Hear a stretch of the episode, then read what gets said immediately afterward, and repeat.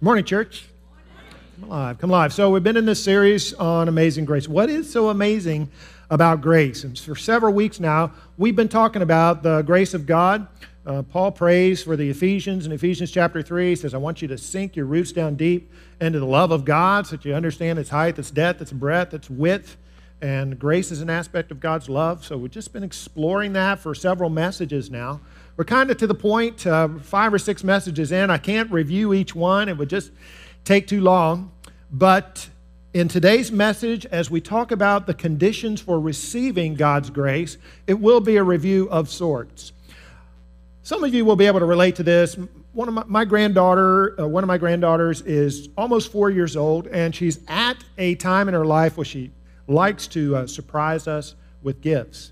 And so they live here, and we see her every day. So she'll come in the morning with her hands behind her back. She's got something back there. And she'll say, Papa, I have something for you. I say, great, Cora, what is it? She said, oh, well, you have to sit down and close your eyes and, you know, hold out your hand. So I sit down, I half close my eyes, and I hold out my hand. She says, Papa, are your eyes closed? Yes, okay, my eyes are closed. And then she plops whatever it is. I think on Friday it was a painted rock. It's always something different. Some wonderful gift. Well, if I don't sit down and close my eyes, I don't get the gift because the giver gets to dictate the conditions by which the gift is received. And she's a little dictator, let me tell you. So what does the word grace mean? It means gift. It is a gift that brings joy. And we're talking about God's gracious gift of salvation. Well, God has determined what are the conditions by which people receive this gift of salvation.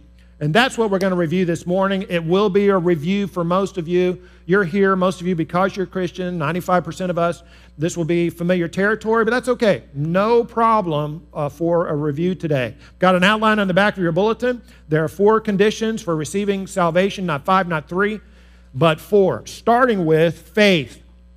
Faith, of course. Romans chapter 4, verse 16. Paul writes, for this reason, the promise is by faith, in order that it may be in accordance with grace. So we are saved, the Bible teaches we're saved by grace through faith. Faith is the means by which we receive God's salvation. Faith is particularly congruent with grace as a system or a means of salvation because it's a promise. Paul says, the promise is by faith. So if we're going to take advantage of a promise, we must, number one, know what the promise is, and number two, entrust ourselves to whoever's giving the promise and the promise itself. So there are 2 aspects to faith. One is assent, that we know what God is promising. He's promising to save us, to forgive us our sins through the death, burial, and resurrection of Jesus, through the work of Jesus on the cross. The second part is entrusting ourselves to that. So assent and trust. You can understand it. You can know something and not necessarily entrust yourself to that.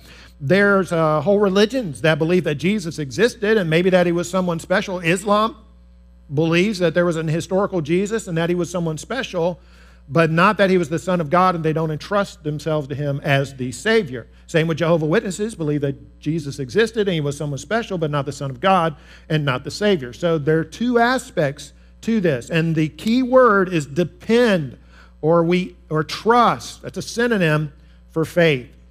A few years ago, I used to read the Reader's Digest all the time, and they had a story, true story in the Reader's Digest about a group of 21 miners in Welkom, South Africa. This is 1983. They were descending down a mile-long shaft to do their work as miners, and 10 minutes into that descent, this elevator ground to a halt.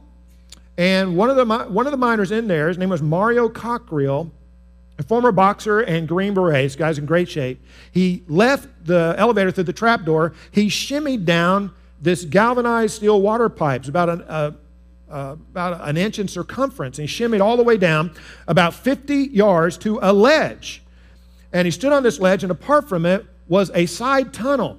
And there was a 5-foot gap or chasm between where he was standing and the lip of that tunnel. And so he leaped across that 5 feet to the other side.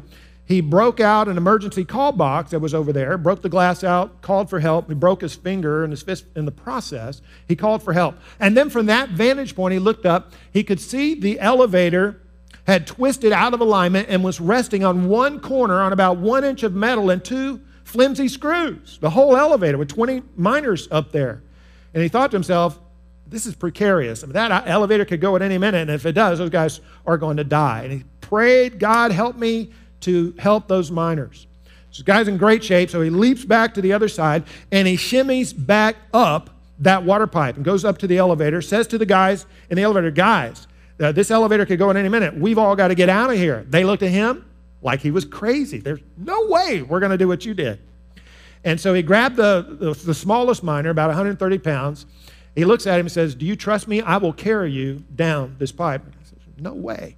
He grabbed him by the front of his shirt and he held him out with one arm, with his left hand. He says, I can carry you. And the guy says, okay, I trust you. So he carried him down that pipe. When they got down to that lip, this little miner did not want to jump across. He was in no condition to do so. What Mario Cockreel did, believe it or not, he planked. Y'all know what planking is? I would show you, but I can't do it. But he fell forward over the chasm, grabbing the other side. It's a 5-foot gap, grabbing the other side. And then he twisted around and rested his shoulders on the ledge, making himself a human girder or a human plank. And he said to the miner, come across on my body. And the miner said, there's no way that you can hold me. He said, trust me, come across on my body. Now, what are we talking about? We're talking about the first condition for receiving God's salvation, which is faith, which means assent, and trust or dependence. And he said, trust me. And so that miner scurried across all on his body. And then he rolled back around, came back to the other side 19 more times. He ascended that pipe, carried a miner down, and became a human bridge to save those miners. By the time he was done, his arms were shaking from exhaustion, and the water pipe was bloody from the blood on his hands. But he said, God, help me to save those miners. Now, I love that story. I think it's a beautiful illustration. Didn't Jesus do something just like that for us? When he went to the cross, he died in our place, and now he looks at each one of us and he says, there is a chasm separating you from God caused by our sin. I want to bridge that chasm. You come across on my body. You come across on my blood. You come across on my sacrifice. You come across on my cross. Trust me. So we are trusting in God's promise to save us in this way through the death of Jesus on that cross. Well, you knew that. The second condition is repentance. Luke chapter 13 and verse 3, Jesus says, and you will perish too unless you repent of your sins and turn to God. So faith followed by repentance from sins. Why is repentance a condition of receiving God's gracious gift of salvation? Well, not only what are we being saved from? We're being forgiven of our sin, but we're being saved from sin. It's like a person who falls into dirty, freezing water and they're drowning and someone extends to them their arm or a life preserver. That person cannot be saved from drowning and stay in the water at the same time. It's got to make a choice. Is it the water or is it salvation? And because we're being saved from sin, we have to make a choice. We cannot continue to love our sin, remembering what sin is. Anomia. We talked about this last week. The word in the original language, anomia. Anomia meaning law. A, the prefix, meaning anti or against. It is an attitude or a spirit of lawlessness. It's a rebellion against God. So we repudiate that. We get to the place where our attitude toward our own sin in particular, all sin in general, my sin in particular and yours, is one where I hate that sin. I feel the same way about it that God does. Now, I may still struggle with it, may have temptation, I may succumb sometimes, but even still, I hate that sin. That's my attitude. Sometimes people wonder, they ask this question, Steve, you know, they make the statement, my God would never send anyone to hell. Or they say, a loving God, how could a loving God ever send anyone to hell? I understand that question and what's being asked there. It's not a bad question. But here's the flip side of that coin. A loving God. Why would a loving God force someone to be with him in heaven who didn't want to be there? Would a loving God do that? Now you may think, well, Steve, that's a ridiculous statement or question because everybody wants to go to heaven. Well, not necessarily. the demons, if I understand the origin of the demons, they're fallen angels. If they're fallen angels, they were in heaven at one point. They were with God. They rebelled against him. They didn't like him, and they got kicked out of heaven. Same with Satan. Would a loving God force the demons and Satan to be with him back in heaven if they didn't want to be, which they don't? Not all beings want to be in heaven. Now, there are people who understand everything I've talked about so far. They believe there is a God. They may even know the facts that Jesus lived. Maybe he died. Maybe they even understand that he resurrected. Their problem with salvation and receiving the gift of grace is not ignorance. It's not that they don't know. It's that they're still in sin and they like it. They still love their sin. They don't hate their sin. They say, all right, I understand who God is and I understand what he is. But in the here and now, they do not love God. What they know of God, they don't like that. They don't want to be with the people of God. They don't enjoy worshiping God. They don't want anything to do with that. And that's not going to change just because they die. Why would a loving God force someone to be in heaven who doesn't want to be there? That's why this is absolutely a condition of receiving God's grace of salvation. We are being saved from our sin. We must come to the point where we repudiate that sin. If I understand, what makes heaven heaven? Is it the streets of gold? Is it the bucolic atmosphere? Is it the no sickness, no pain, no death? Everybody's nice? Well, yeah, that's part of what heaven is, but those are all ancillary benefits. What really makes heaven heaven is the presence of God. It's the presence of God. Everybody's nice because God's there. There's no sickness and pain because he's the source of life, and he's the source of love. So he's the source of all. It's people who want to be in the presence of heaven. And as I understand it, if I understand heaven, there won't be any sin there, which means we will no longer be capable of sin. God's just going to take that away from us. He's going to deliver us from sin. Well, how can he do that without violating our free will? He can't, and he won't.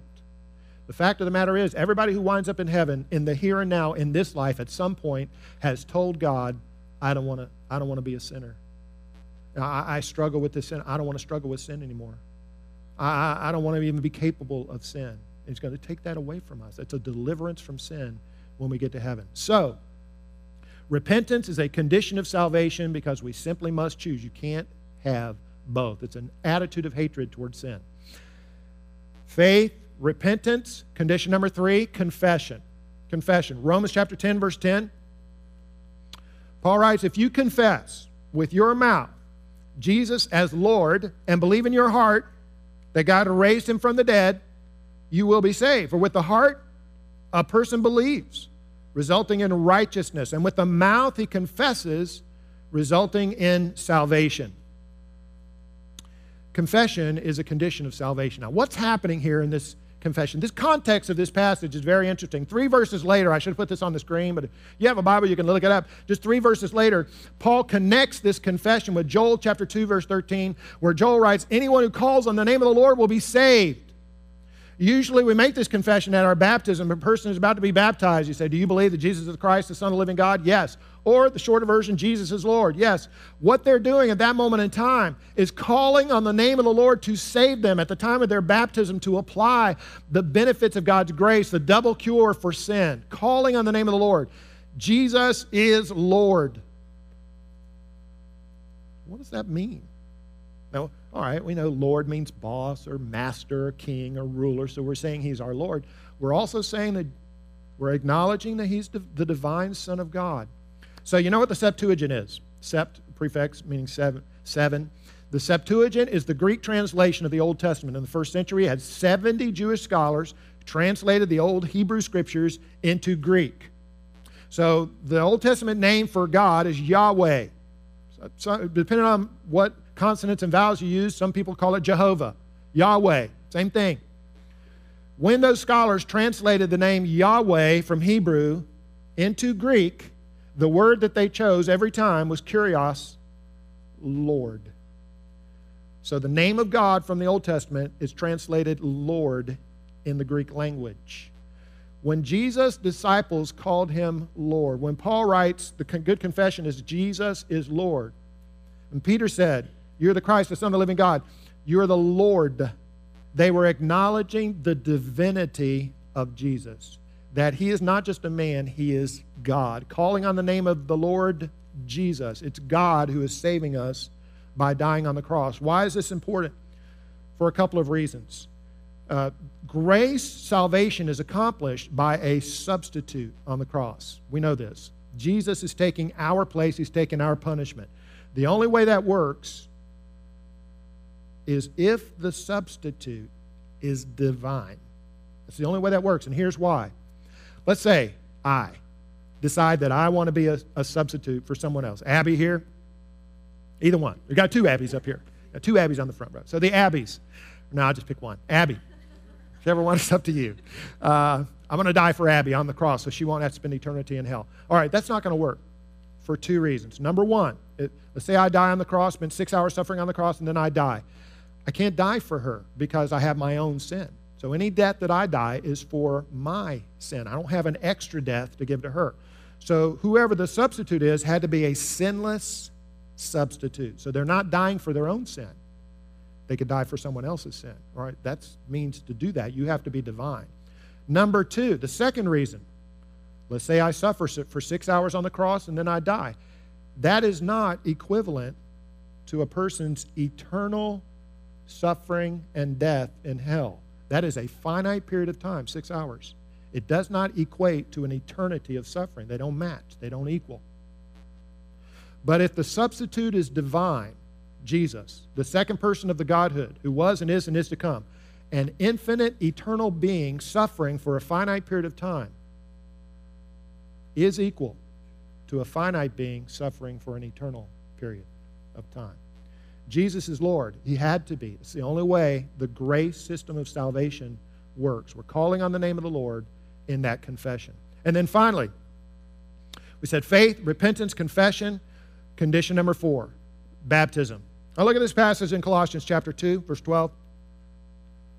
Paul writes, having been buried with Christ in baptism, in which, that means in that baptism, you were also raised up with him through faith in the working of God, who raised Christ from the dead. When you were dead in your transgressions and the uncircumcision of your flesh, God made you alive together with Christ. When? When you were baptized. Having forgiven us all of our transgressions.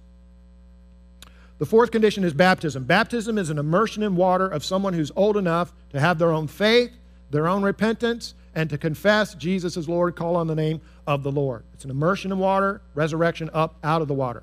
It is a particularly appropriate condition in that it is congruent with all of this grace nature of salvation. Jesus died for us. We close our eyes. We died. We're buried with Christ, and we're resurrected with Christ out of the watery grave. It's all pictured there in a baptism.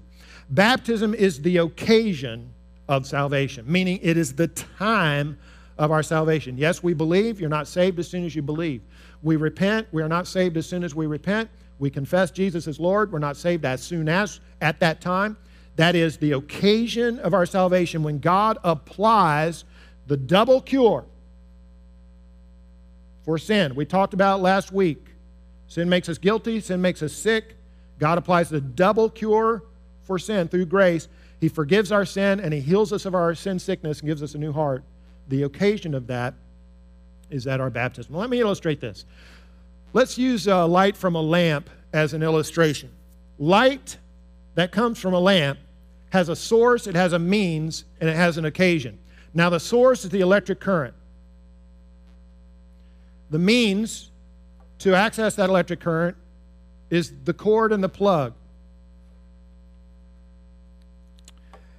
But we still don't have light.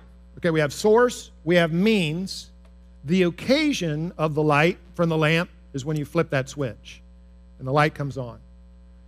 Source, means, occasion. Likewise, in God's conditions of salvation, you have the source, which is God's grace. You have the means, which is faith. We're saved by grace through faith at baptism. That's the occasion or the time of salvation. Now, so one final analogy here to illustrate all of these conditions. No analogy is perfect, but this one illustrates these conditions. This is my Dr. Smock. Dr. Jones is back in the house. So let's say you meet with me, your doctor, and I say, look, I got bad news for you. You've got a bad heart, terrible heart. In fact, your heart's so bad, you need a transplant. And in this case, it's not genetics, it's your own fault. It's your lazy lifestyle and your bad eating habits. All right, so you got a sedentary lifestyle and bad eating habits. And I can save you. I'm the best heart surgeon in the country. Come to the right guy. Do you believe I can save you? Do you believe it? Yes, right? Do you believe I want to save you through heart surgery? Yes, you do. Okay, so we need to put you on the list, but I'm not going to put you on the list until or unless you repudiate your sedentary lifestyle and your terrible eating habits. So you say, okay, I repudiate that lifestyle. It's just brought me nothing but heartache and trouble. I'm sick, I'm dying. I hate that lifestyle, that sedentary. I'm going to exercise, I'm going to eat right. I say, great, good enough. I'm going to put you on the list for a donor heart. That very afternoon, I give you a call. Say, look, we got a donor heart. Meet me up there at the operating room at 5 o'clock sharp. So you drive up to the hospital. You get prepped. You go into the OR. I'm there waiting for you in the OR. As is the anesthesiologist. The anesthesiologist hooks you up, put the mask over your face, starts administering the anesthesia, says, breathe deeply, count backwards from 10. So you start counting, 10, 9. You don't even get to 8, and you're out. You're under the anesthesia. And while you're under, I go to work. Now, it seems like you just closed your eyes when you're opening them again, and you're in the recovery room. There's your family there, and I walk in. Congratulations. The surgery was a success. You're going to live. You got a brand new heart, heart of a 25-year-old athlete. Oh, that's wonderful, you say.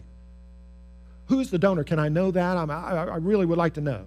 And I swallow hard and with a tear in my eye say, yeah, as a matter of fact, the donor was my own son. He was a firefighter, spent his whole life trying to save people, died in a tragic accident, and now you have his heart. And as a result, you'll always have a special place in my heart. Okay, so that's the analogy. Now, what do we have in this analogy? We have the 4 conditions. First of all, there's faith, trust. You believe that you're a doctor, can perform the surgery, that I want to, that I'm willing to. Faith and trust. Number 2, repentance. You repudiate that lifestyle, sedentary lifestyle, bad eating habits. You hate that. You're going to change that. That's repentance. You've made the confession. You told me, yeah, we believe in you. You made the public confession. And then the appointment in the operating room is the occasion where that salvation takes place. Just as you went under the anesthesia, you're passive, you're even unconscious. When the surgeon does his work and gives you a new heart and saves your life, you go under the water of baptism. And that's when your sin is washed away. Ananias said to Saul, rise and be baptized, washing away your sin, calling on the name of the Lord. It's not the water that washes away the sin, it's the blood of Christ that's being applied by God to you at that time. And at that moment in time, not only is your sin being forgiven, that's one part of the double cure, but at the same time, God is regenerating your heart and giving you a new heart. So now you got a heart for God, and then begins that whole process of sanctification. That all happens at that occasion, in that moment in time. Well, let me finish up here by telling you the strange case of the United States versus Wilson. In 1833, George Wilson and a companion robbed the United States mail, caught, convicted, and sentenced to death. They took their mail very seriously back then. And the guy his companion was hanged. But George Wilson had a friend who was a mutual friend of President Andrew Jackson. And he petitioned the president for a pardon. Andrew Jackson pardoned George Wilson. And George Wilson refused the pardon.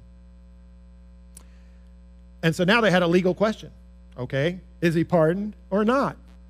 And this question went all the way to the Supreme Court, and the Supreme Court ruled in United States versus Wilson that a pardon is a gift. And if it is not received, then it is not in effect. And so the sentence was carried out. God in his grace has done everything he can to save us. He does not want for anybody to suffer eternal death. He does not want for anyone to go to hell. He himself has taken his own punishment upon him in the form of the third person of the Godhead, Jesus, the Son of God. But it's up to us to receive his pardon. If we don't receive it, then we have not been pardoned. And God gets to determine what are the conditions of receiving his pardon. And they are faith, repentance, confession, and baptism. Like I said, it's a review. Most of you are Christians and you've done this. But if there were anyone here today who's not taken one of those steps, let me know. We can remedy that today. Had somebody come up to me after the first service and need to be baptized. They're going to be baptized at 2 o'clock this afternoon at a swim pool, Tom Dibbles. Hey, get in on that if you want to. And if that's not convenient, then we'll coordinate our schedules and we'll schedule that as soon as possible. Amen? Our Father in heaven, we thank you today, God, not only for your gracious gift of salvation, the double cure of salvation, Jesus' death on the cross, and makes it possible for us because none of us were going to earn it. None of us were ever going to be good enough, and we've abandoned that altogether. We not only thank you for your grace, we thank you for the gracious conditions. All that we have to do is believe you, trust in you, and your promise is to repent, turn away from that sin, confess Jesus is Lord, and be baptized into Christ. We pray, God, if you're tugging at anyone's heart today, they won't let any of these conditions go unmet another day. In Jesus' name we pray. Amen.